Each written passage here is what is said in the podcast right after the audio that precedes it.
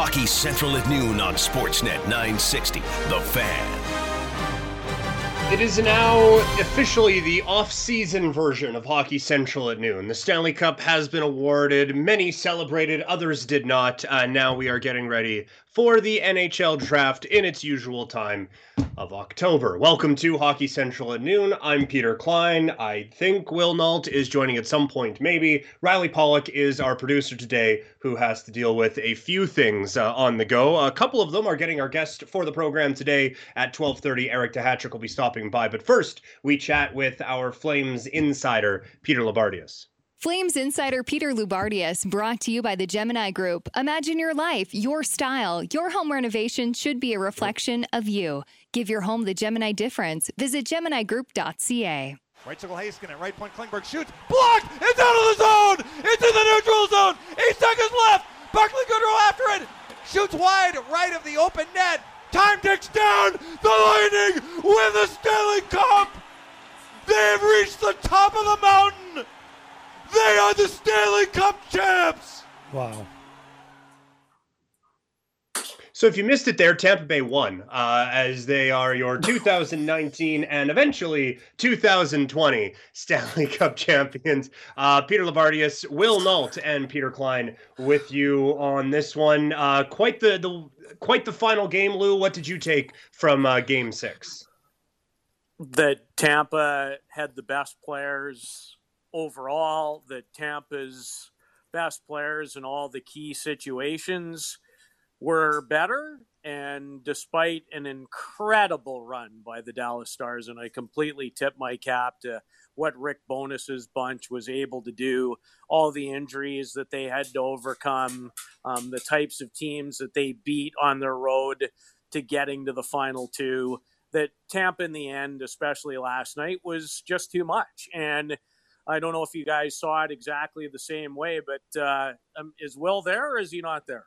I'm here, Luke. I believe Will is there. Hi, hi, pal. Um, I just and I wanted to bring you in because I saw your tweet and you sent me a text um, as the game was going on last night about you know one group doesn't seem to have very much left in the tank, and I couldn't agree with you more. And could you have really played guys a much more complete game than Tampa did to close it out? You, know they didn't score a pile but they were completely in control. They defended beautifully. They gave up so little, and when they did, Vasilevskiy was excellent. That that was a incredibly complete, I thought, final exclamation mark from the champs.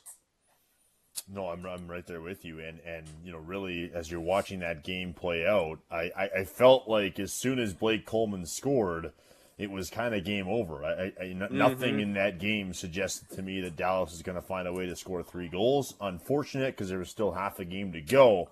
Uh, but the way Tampa defended, the way they attacked, the way that they protected the puck, um, and, and, really just played their game uh, from start to finish of that game last night. I, I, I gave no no chance to Dallas. Uh, in, in, your words, Lou, they were kind of in the no chance motel as soon as Blake Coleman scored that goal. yeah, I agree. Without a key. exactly. um, yeah, it did kind of seem like they put everything they had into coming back in game five and just not a whole lot left in that tank. And that's why when we talk about how legitimate will this Stanley Cup be, Lou, uh, I think you have to look at this as a legitimate Stanley Cup win for the Tampa Bay Lightning. This was it was different, but the the hockey was still a grind. You're not getting on flights, but you're playing back to backs. I think you you can look at this as, as, kind of the similar battle of attrition that these guys go through in a, a regular Stanley Cup playoff. Well, it was not going to have an asterisk in any way, shape, or form for me going in, and it certainly doesn't coming out. Uh, where the situation's very different than normal, absolutely. And I know people have pointed to you know the lack of travel, and I'd be the first to tell you that that was a factor. But this whole hockey tournament and playoffs, if you will, it was all about hockey. It demanded an incredible amount, not physically, but mentally, being in that bubble. And I think, and, and, you know, Jon Cooper put it this way and and did before his team even won.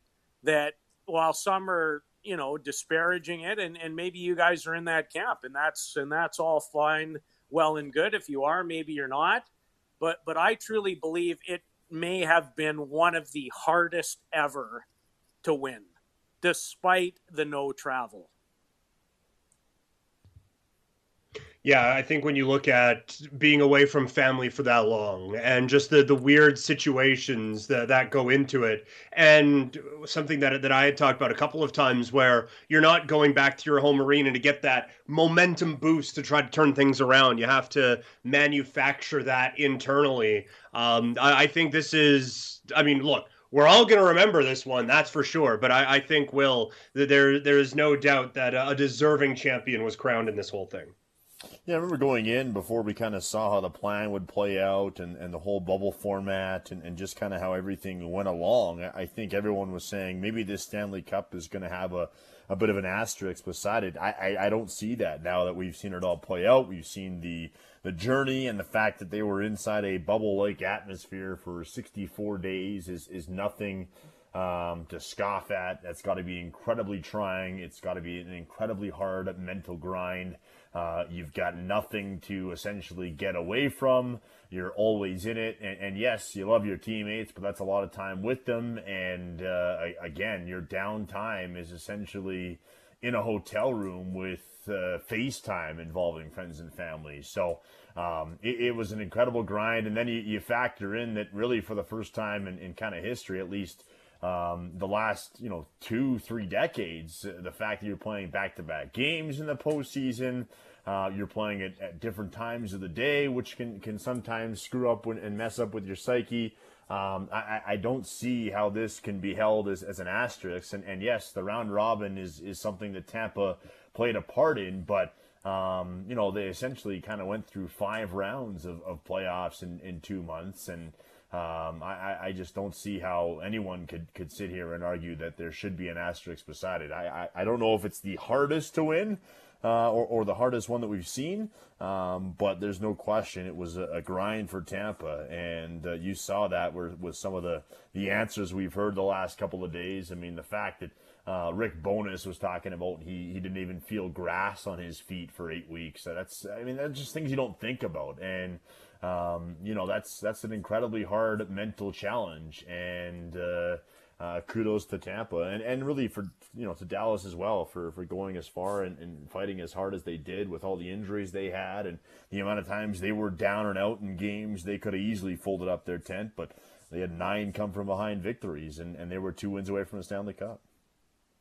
And so now the, the, the Tampa Bay Lightning celebrating today, hopefully uh, a bit more socially distanced than we saw some of the fans uh, in some of those shots last night. Because uh, I knew somebody that... was going to get there before too long. Oh boy, oh, that well, one stressed it, me it out. It happened in Florida. Yeah, that, that's that true. certainly yeah. hasn't occurred since March. Now has it?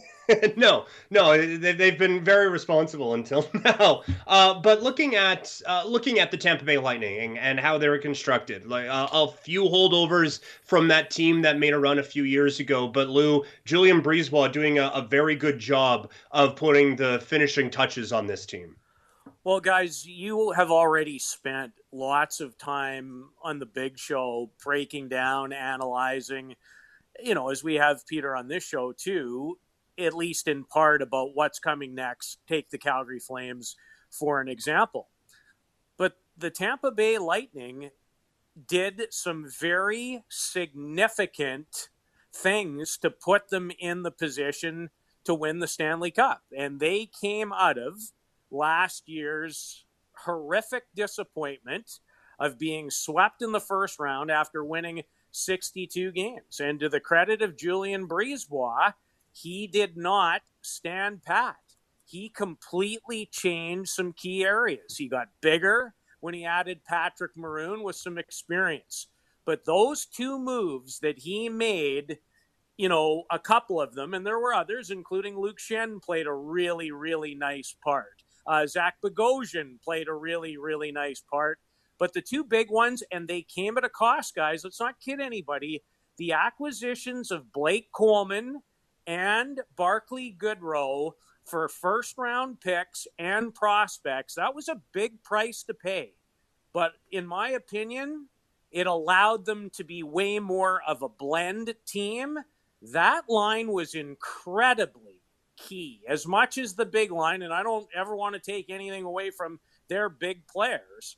But without that combination of Gourde, Goodrow, and Coleman, I truly feel that they don't win. And it gave them a different dimension. Um, it still left them with lots of speed. It gave them a checking matchup line, regardless of who they played. They more than held their own in terms of their offensive production. Will already obviously made mention of, you know, not the game winner by Brayden Point, but the cup clincher by Blake Coleman coming off the turnover. That took a lot of gumption. They gave up a lot, guys, to, to make those changes. But they assessed as an organization that even though they had the most talent, the talent wasn't enough. They needed a different mix and a different blend, and they paid. But would anybody trade them right now? Not a chance. No. No, and that I remember seeing uh, because I was off in another country at the, the trade deadline and waking up and seeing they what for who? Okay, well that seems like a wild overpay, but now will I mean they're celebrating with a trophy. There's going to be a banner whenever they play the next time saying Stanley Cup champions. I guess the the ends justify the means. Yeah, and they had to make some tough decisions to lose point. I know that uh, Brian Burke made mention of it on the uh, on the panel last night. Could you imagine this Lightning team with JT Miller?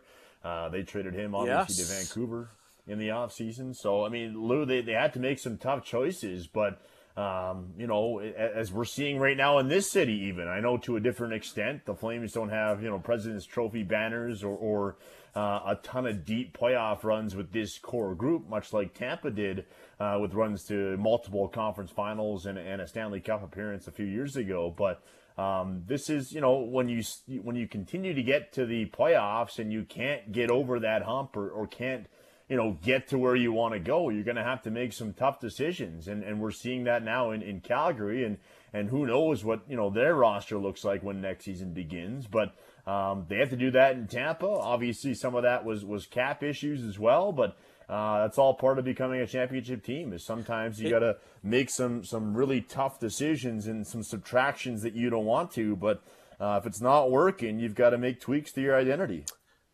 And and I love the point you brought up about the one guy in particular, and, and that's JT Miller. And and the other thing that happens, well, that can be really hard to identify sometimes, and don't think that there weren't certain points this season where Julien BriseBois and the Tampa Bay Lightning weren't going, why did, uh, maybe, did, did we really need to move that particular guy? Hmm.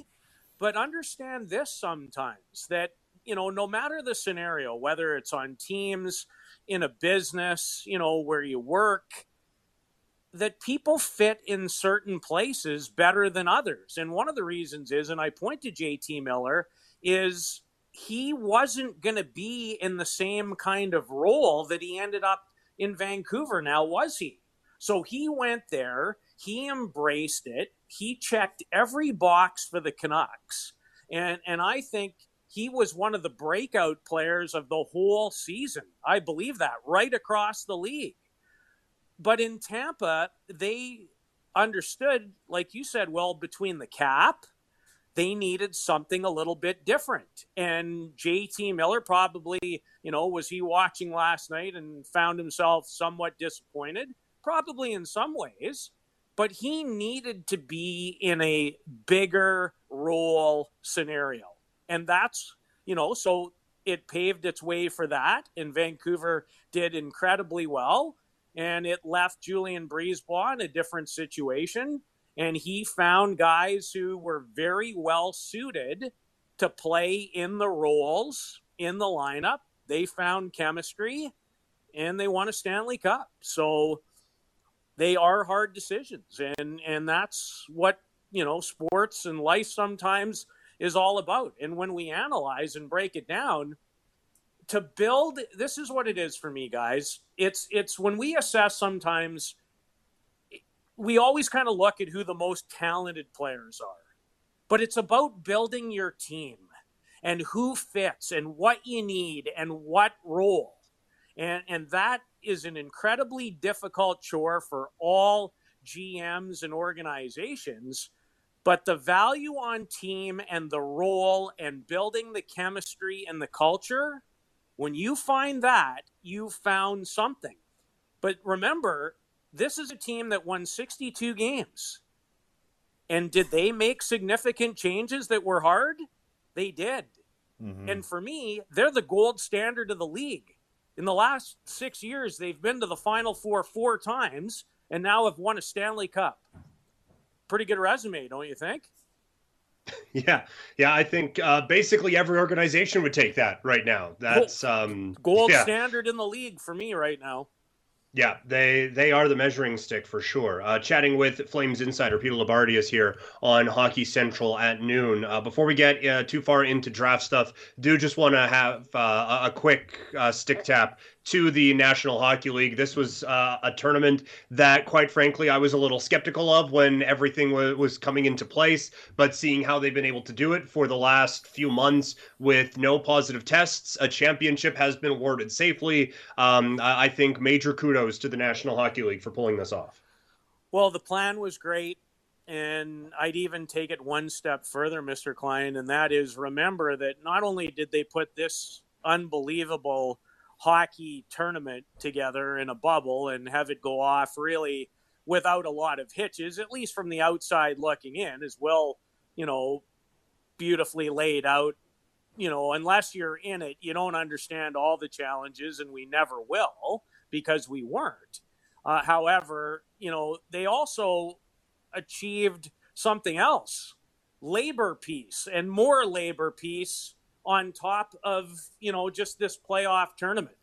So you know for for two sides, the NHL and the Players Association, who by the way, um, we don't have to look too far back to see where they couldn't be collaborative in COVID at a very difficult time with the business changing, and I think changing for a long time. Not only did they find a way to do this, they got to a better place in so many different ways and in key areas. So, you know, it, it's a standing ovation for me. It, it really is for all the sides involved in pulling all of it together. So now the attention shifts to the most unique uh, NHL draft that we have uh, ever had to deal with. Uh, I know mock draft, com- uh, mock draft coming to the airwaves in a bit. You guys are both going to be very big parts of our draft coverage over the next week or so. Uh, Lou, before we, we go too far into some of the other specifics, looking at it from a Flames perspective, how do you view the, the Flames system and what they might be looking to add as we approach the draft coming up here in a week? Well, when I look at the system, gents, I probably start first and foremost, you know, on defense, just because they've drafted so well and whether it was Rasmus Andersson, you know, we've even seen lots of games out of Oliver Kylington, depending on his future. I think we all cannot wait. I, I think I'm speaking for all three of us about Juuso Valimaki, and if he can ever get back into game action and stay healthy, I think we're all on the same page that what a find this first round pick could be. Now, to their credit, they added Connor Mackey and Colton Poolman. They're both 24 years of age, college free agent signings. There's not a lot of question, I don't think, after what I witnessed. And it was only for a week in the case of Connor Mackey, who was, you know, part of the Flames training camp. And, and I saw lots of good things in that week and wouldn't even be shocked if he was you know, on the Flames opening day roster when the next season begins. So they've helped themselves, but I, I think there's some room there to add some more pieces in terms of potential guys to play on defense. Now, the issue with that, and I'm going to ask your guys' opinion on this in a second, because I think it's really important part of the Flames as they get set for the draft. So there are four defensemen really that I see that I would take by the time you get to number 19. Two of them for me will be off the board for absolute sure. And in fact, all four might be in the two guys who are at a different level, and Jamie Drysdale and a guy with Calgary ties, and that's Jake Sanderson. And then the next two in what isn't a great draft for defensemen, next year's draft, remember this name, okay? And Will and I have this a lot. Remember the name Brandt Clarke. okay? File that one. File that one as a high end defenseman for next year. But it's not that deep on defense. And the next two guys are both out of the Western League in Kaiden Guhle of the Prince Albert Raiders and Braden Schneider of the Brandon Wheat Kings. Now, if you're the Flames and you can land somehow probably one of those two guys, then I'm then I'm good.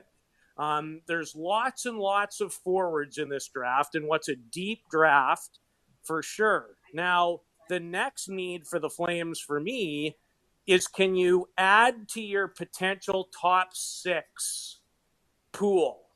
I'm not sure I see anybody necessarily in that neighborhood in that spot, although there's lots of good.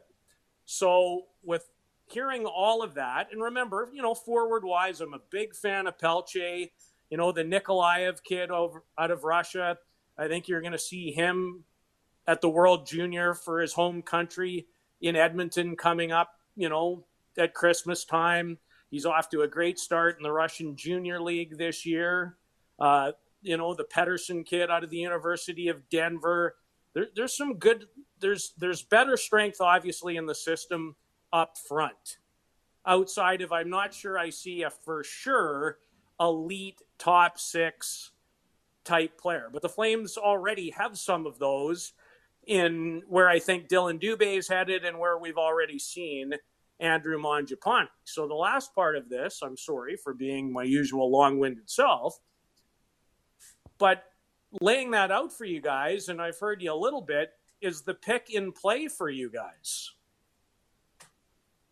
Uh, it is for me. Uh, I think it can't just be like I don't think the Flames are in a spot where yeah, first round pick for a Barclay Goodrow makes a lot of sense. Like that's the the final piece to a puzzle. But I, I think if you're looking at making a, a substantial core altering move, that first round pick is is very much in play for me. Uh, what about you, Will? Yeah, I'm not actively shopping it. I, I don't know if if if they didn't trade it and they kept it and they picked at 19, I'd, I'd be okay.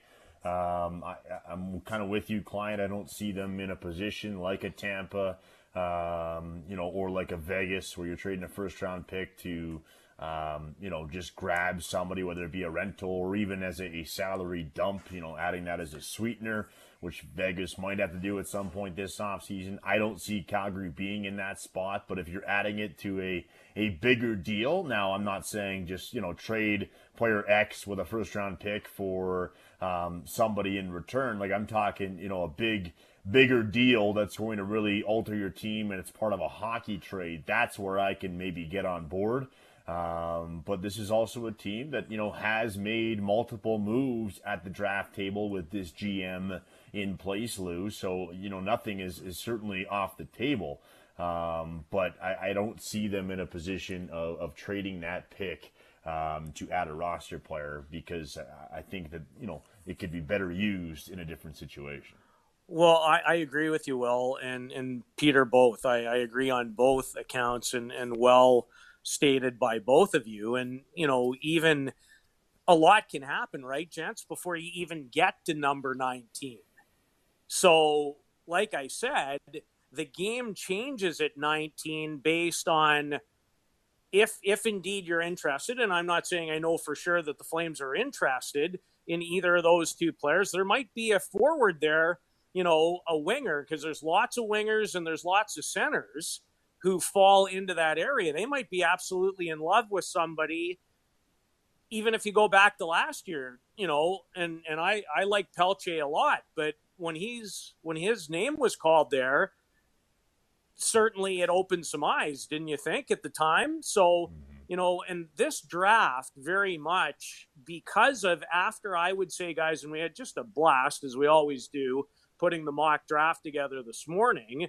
Um, it's deep. The first 10 or 12 guys, uh, they're, I, I think you almost can't miss.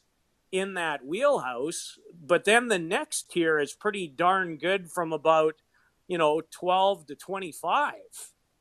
And the Flames are in that wheelhouse. Uh, personally, I'd love to see them get their hands on one of those two guys on defense, but that's not to say that there's not a forward there. And as we get set for the, you know, the amateur draft, if you will, with the flat cap guys, I've thought about this a lot. And and a cap that's probably going to stay not very different for the next 5 years. I really believe that. Don't you think your pro scouts and their ability what they watch to help you not only guys make trades based on who they've observed in the NHL, but how about at the AHL level or your scouts in Europe? I think that scouting staff, your pro scouting staff right now, and they've always been important, may become even more important because of the cap. And the other factor is, and Peter, we went there yesterday a little bit, but remember, and, and I've wondered, and I, I, I'm trying to come up with an answer, and I can see it from both sides. Now, remember, when you pick kids this year, right now your development process is stunted. You don't have got like you have guys in your system, they don't even have places to play. Mm-hmm. Or it's delayed. So does that change? I was going to ask you about that, Lou, sending prospects to the KHL. Well, listen, um, you need places for people to develop, and and right now, you know, a, a bit of an exodus has been made to Europe. But I really wonder now, I don't think it will because our good pal Sammy Cosentino also brought up the fact. So, you know, draft picks have never been more important in the cap world, but the development piece is really important. And then the other thing is, you know, understanding that many leagues like the Western League, the Ontario League, you know, colleges, because those are either going to be delayed or certainly aren't going to be what they've been in the past. Now, as an amateur scouting staff, you don't necessarily, you're looking at a season where you're not going to have the same book as you normally would on, you know, like primarily the 03 birthdays coming next. So it's, uh, I know I went to a lot of places there, but I did because there's lots of stuff to think about. And we have uh, a week still to think about it as we get ready for the NHL draft. Uh, we'll have to pause the conversation for today, Lou. Really looking forward to the the mock draft and hearing what you guys put together. That is always my favorite thing at the station every year. Uh, so looking forward to that. And we will uh, chat tomorrow, as again, I'm sure the NHL draft will come up. If you're looking for the importance of the draft, look no further than the Cup champions, who had a lot of guys who they drafted hoisting a trophy at the end of that one yesterday uh, and it was great. And my last thing today, just a, a few shutouts to see Brayden Point from the time he was 12, his progression, incredible playoff, just absolutely awesome. Steven Stamkos, class, class, known him since he was 15. Luke Schenn, same type of thing. Al Murray, I've known forever, their you know their head scout. Um, it, it's neat when you get to know people watch their development, watch what they've built in terms of, you know, scouts and all the hard work that goes in and see it come to fruition. That was uh, pretty neat to watch last night. Flames insider Peter Loubardias brought to you by the Gemini Group. Imagine your life, your style. Your home renovation should be a reflection of you. Give your home the Gemini difference. Visit GeminiGroup.ca. Uh, great spot to end off with Lou there. Time for us to take a break. When we come back, Eric Duhatschek for more on the Stanley Cup final as the Tampa Bay Lightning are your champions. We'll dissect it with our NHL insider, Eric Duhatschek, next here on Sportsnet 960 The Fan. Hockey Central at noon on Sportsnet 960 The Fan. Hockey Central at noon will continue here. I'm Peter Klein. He is Will Nault. Very pleased to be joined by our next guest, our NHL insider, Eric Duhatschek. Eric, how are you today, sir? I'm good. I'm good. I was uh, very interested to see if uh, Tampa could uh, finish it off. It, I don't know. To me, it it did have like a feeling of inevitability that uh, that the Lightning were going to uh, win that series. Uh, you know, Dallas just I, I thought I had nothing left in the tank at the end. They just kept going back to the emotional well over and over and over again, and and, and finally there, there just wasn't there very much left. But it's strange when you get down to those short strokes in, in, in the Stanley Cup final when you can see that finish line in sight, like like Tampa can. If you let up at all for just a short period of time, suddenly you know you're playing Game Seven, and then who knows? Right? It's a coin flip. So I, I thought that um, you know when we think of Tampa, we think of a team that's uh, that's just like so much fun to watch and, and offensively gifted, et cetera, et cetera. And I thought that they were very clinical and very methodical in the way they won that final game. And I think that that's a, a sign of maturity uh, that they didn't have a year ago, and, and also what you know, what Lubo talked about in the last uh, segment, which is you know that they they just had a little bit more grit at the bottom half of the roster, and, and then those guys were difference makers when it mattered. Yeah, it, it's interesting to look at the progression of this team as they talked about a bit about it on the broadcast today or yesterday, where they were mentioning like this was a team that just it was offense, offense, offense, greatest show on ice, let's go. And the maturity of all those years and some of the playoff disappointments, you could see some of that kind of manifesting itself in that final game. Yeah, and what I would tell you is that you know, like if you compare those two teams side by side, the team that uh, that was swept in the first round by, uh, by Columbus, but you know, like was was all world in the regular season, and compared it to the team that that basically lifted the Stanley Cup, and even you know, uh, accounting for the fact that Steven Stamkos wasn't able to play. Two years team ago was better on paper. It, it was. It was better on paper. You if you break it down, you know, player for player, uh, you know, the presence of J.T. Miller compared to you know the guys that they brought in, I, I think that was a better team on paper. But but you know, the game isn't won on paper, right? The game is won on the ice. And sometimes it's hard to measure the intangibles that, that someone like a Blake Coleman can bring to the mix or Barclay Goodrow. I mean, we, we know a little bit about Goodrow because played in San Jose and, uh, and you know, you, you saw him, at, you know, fairly frequently just because of the, of, of the nature of the, of the schedule. But, but I'll bet you when they made that trade, there were all kinds of people wanting. I Barclay, you know, they, they wouldn't have known who, you know, when, when they hear the name Goodrow, they, they only think of one guy, they, you know, that short guy that plays in Calgary, right? They had no idea. So, so, so this isn't a name that resonates uh, around the National Hockey League, except in, you know, the deepest circle of people who pay the, the, the closest attention. So, you know, I mean, that, that that's, a, you know, everyone wants to sort of extrapolate lessons from, from you know what you can learn from a from a team that wins. Well, well that that's the lesson this year, but it's also a the lesson every year that that it doesn't matter how good you are on paper. It has to come together on the ice. There has to be chemistry there. There has to be players willing to play roles. There have to be players that that have have, have enough mileage on them in, in their in their careers to, to to play those roles. You know, they're, they're like sometimes you know you, you can be developing bottom six forwards uh, that that just take time to mature. Look at look at Dillon Dubé. You know, like from from the moment he arrived in the National Hockey League as this kind of unfinished product to the progression that we've seen uh, with him in, in, in you know over the last say say two years. I mean that that you need that right you know so and and I think that that's what we've seen with with Tampa like an overall maturation of the group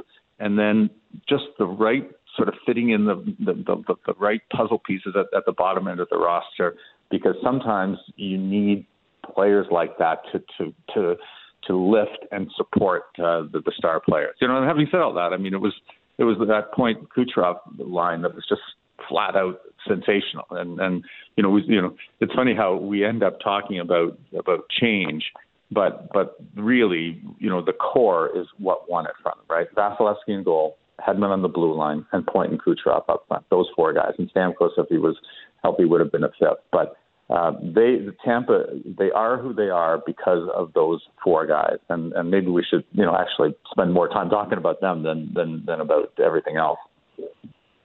Chatting with our NHL insider Eric Duhatschek here on Hockey Central at noon. I'm Peter Klein. He is Will Nault. Uh, Eric, I guess just uh, thoughts on, on Victor Hedman with the Conn Smythe win. I know that uh, he has worked hard to not only be the top defenseman in the world, but obviously a Norris Trophy winner, and, and now he can add this to his resume. Uh, was it the right choice? And, and your thought on, on Hedman's playoffs? Yeah, no, a great question. So I did not vote for the Conn Smythe this year because I wasn't covering any games live.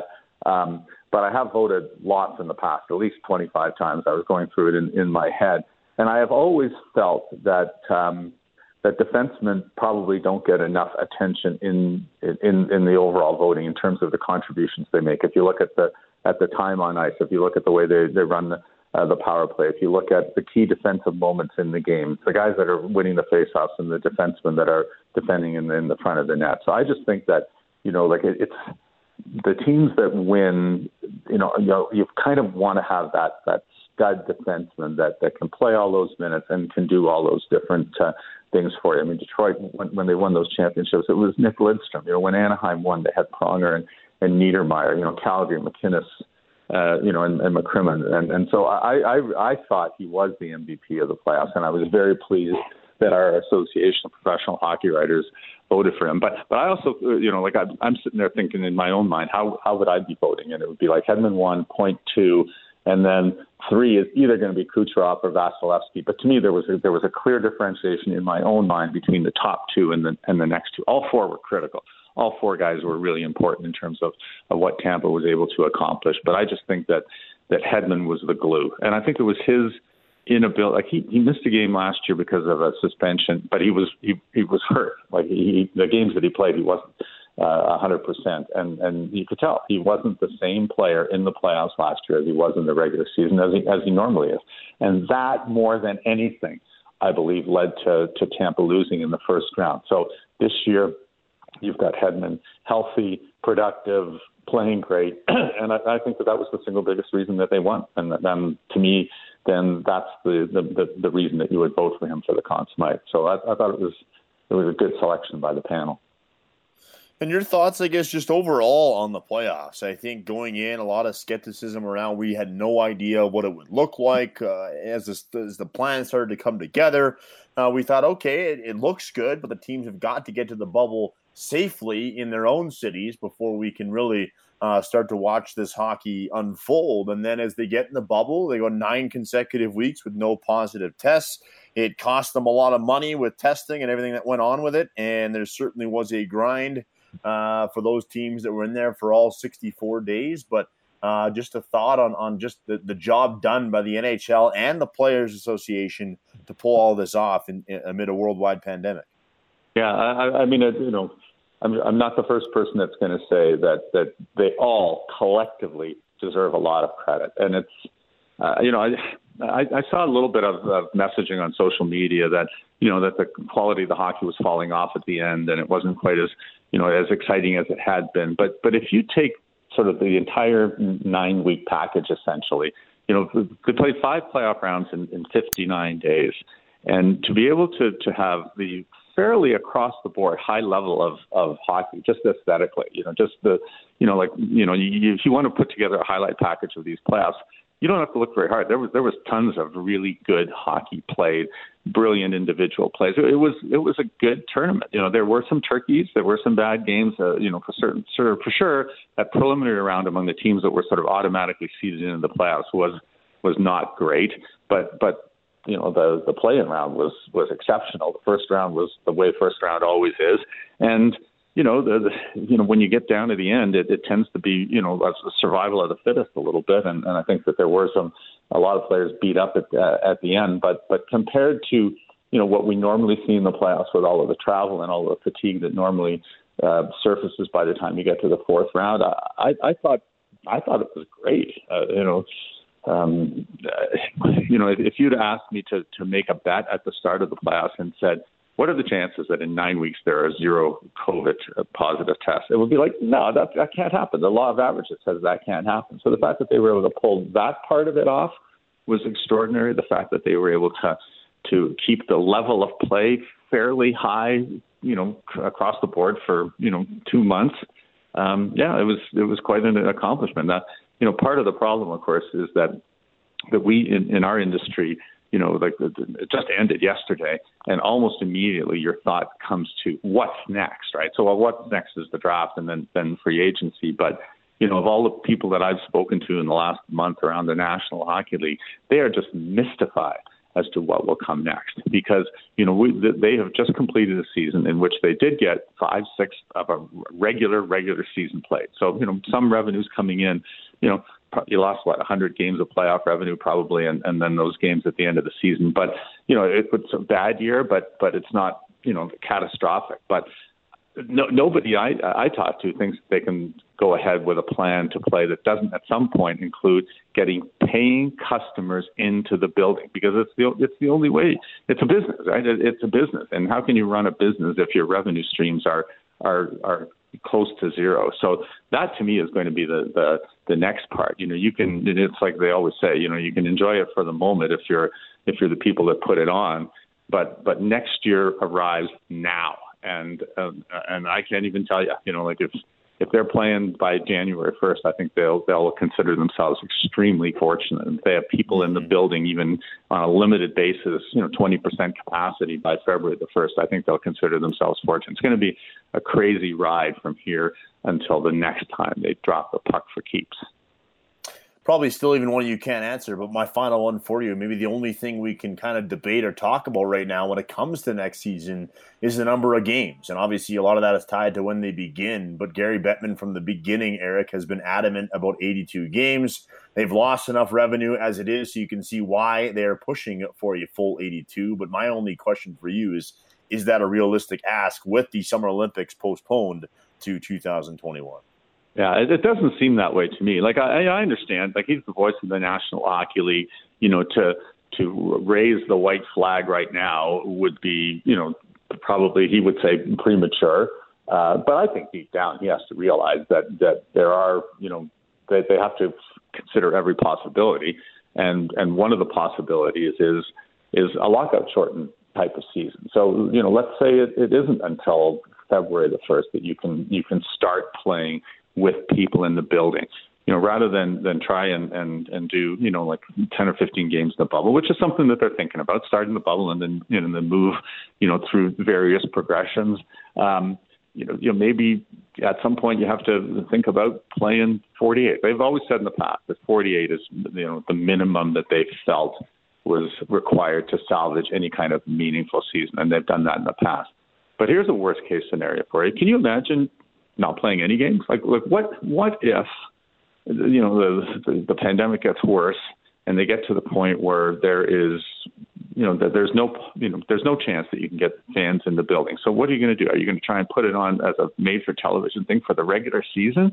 You know, it's one thing to do it in in a short two month period for the playoffs, but I don't see how you can do it in the regular season. I mean, one of the things that they will have to look at, even though publicly they don't want to acknowledge it, is not playing simply not playing the same way that they didn't play in you know 405 when they lost the whole season to the to the lockout. They could they they they may have to look at no hockey until you know until September of, of next year, 12 months from now, and then you know and then then you're back on schedule. Now I don't think you know I'm, going to put that as a five percent chance right now, but I think that depending on what happens in, in the world in the next three to, to six months, you cannot completely rule that out. That that they, they simply will lose another full season because of this. So um, so yeah, I don't know. It's uh, you're right. You, you can't answer it and and speculating it just depresses me. I was going to say, um, thanks for bringing us down. and this hit, Eric. We yeah, yeah, yeah. That. How are you guys going to talk about hockey for twelve months? So yeah, again, we're out of time, Eric. Got to go. Sorry about that. Uh, just kidding. um, I, I would love to be in those meetings just to see some of the weird suggestions that are thrown out, like the hey, what if? Every game outdoors. So all football stadiums, let's just go. I, I think those right. uh, those meetings would be fascinating. Um, uh, Will was jesting, but we do kind of have to go, Eric. But uh, normally the Stanley Cup is done. We're getting ready for the draft and free agency. NHL insiders are thinking about going to the cottages or the cabins, depending on where you live. I've never been to cottage country in November. I don't think it's awesome. Uh, so what does uh, a fall into winter and, as you mentioned, potentially spring and summer uh, off season have in the cards for Eric Duhatschek? Eric, you can't wow. even escape to California. What's going on, man? I know, no, you're right about that. And and our cottage is closed for the season. Yeah, you're right. No, I, you know what? The, the, the same uncertainty that applies to everyone applies to me too. You know, we, we you know uh, can't take a foot off the gas pedal now because, as you say, uh, the draft and the free agency is going to be you know fascinating this year, and uh, you know, and then we're going to get to the, you know, the, an off season where, you know, if the snow comes early, I, I guess you're going to see me in the mountains, uh, you know, becoming a skier again. So that's, that's the best answer I can give you right now because I really don't know. You know, we're going to maybe do a lot of feature writing at the Athletic too until we get uh, until we get hockey back playing again. So I don't know. It's uh, crazy, uh, crazy times. I right? So yeah, that, that, that's yeah, the worst answer of, of the whole segment. I know, but I, but I honestly, I, I don't know. Like, I really don't know what uh, what this off season is going to bring. Um, When's the last time you've been on skis? Yeah, yeah. Well, that, that's just it. Uh, I haven't been. I haven't had time to to ski in years, and and maybe this is the year that you know that that I do have time to ski again.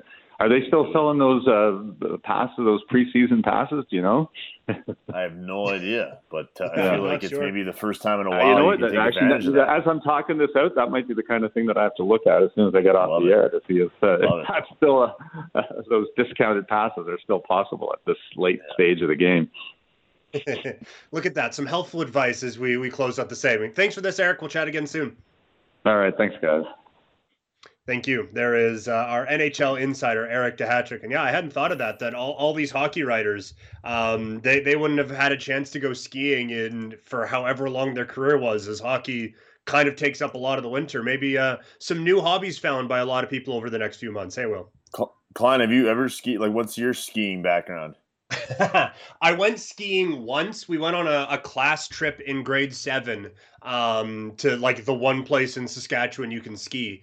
And oh, the instructor, Good. yeah, the, the instructor after half an hour told me I was useless and to give up. That is an actual quote from an actual instructor Oof, to an actual grade seven kid. So those, uh, I, uh, those uh, those yeah. I was gonna say those teachers and instructors in in Assiniboia are not very kind, Pete. I remember uh, you were telling you in, in, your curling story, you were told to get up because you're melting the ice. I mean, this is not uh, this is not encouraging for you with some of these instructors.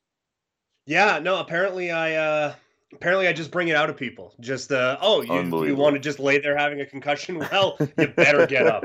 Uh, but, uh, thanks to, to Eric Duhatschek, who joined us on the Atlas Pizza and Sports Bar guest hotline, now open for limited dine-in service with all safety precautions in place. Atlas Pizza and Sports Bar, the best pizza, pasta, steaks, and ribs since 1975 at 6060 Memorial Drive Northeast. We'll see if we can bring up any more traumatic issues from my childhood when we come back on Hockey Central at noon. Hockey Central at noon on Sportsnet 960. The Fan. As the Stanley Cup final is over, we are now officially into the offseason for every National Hockey League franchise. Um, we don't know how long that offseason is going to be, Will, uh, but this is certainly going to be one for the record books uh, as the Stanley or it's the, the NHL long. season yeah, NHL season lasts about 360 days, and as Duha said, the offseason might do that as well. This is it's a weird time we are living in, but is there as we go into the offseason now one storyline or something you're going to be following at least for the first couple of weeks or months?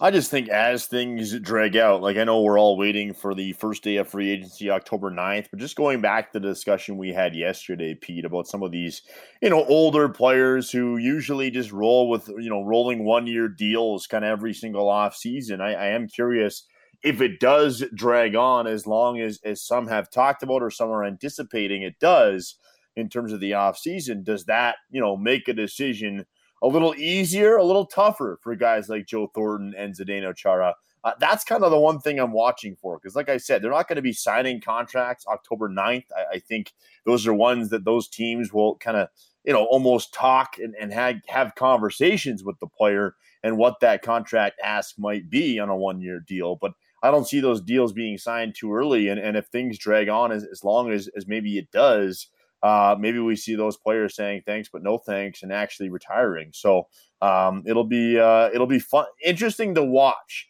Uh, fun's the wrong word. It'll be interesting to watch how it does play out because I think that's the one storyline.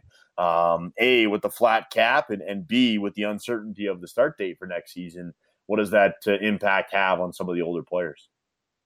Yeah, that, that's going to be an interesting one. How many of them get kind of accustomed to, you know, it's been a couple months since I've been beaten up. I kind of kind of like not being sore all the time. Well, we'll see. Yeah, kind of like waking how, uh, up how and, and still having feeling in my arm. Maybe I'm just going to keep doing this for the rest of my life. Right. Yeah. Like I'm a little tired because I still have all my teeth. So like brushing my teeth in the morning is a bit difficult. But uh, other than that, this has been great. Uh, so yeah, well, we'll see how all of that plays out. Uh, here at Sportsnet 960 The Fan, we are constantly trying to gather feedback about our radio station. So we ask you, and trust me when I tell you, a lot of decisions at this place are made based off of our listener survey. Head over to sportsnet.ca slash 960. Take our latest survey before October 8th 18th and tell them you want so much more pro wrestling talk on this station. Time for us to take a break. When we come back, Steinberg joins as the big show is underway on a Blue Jays playoff game day. Sportsnet 960 The Fan.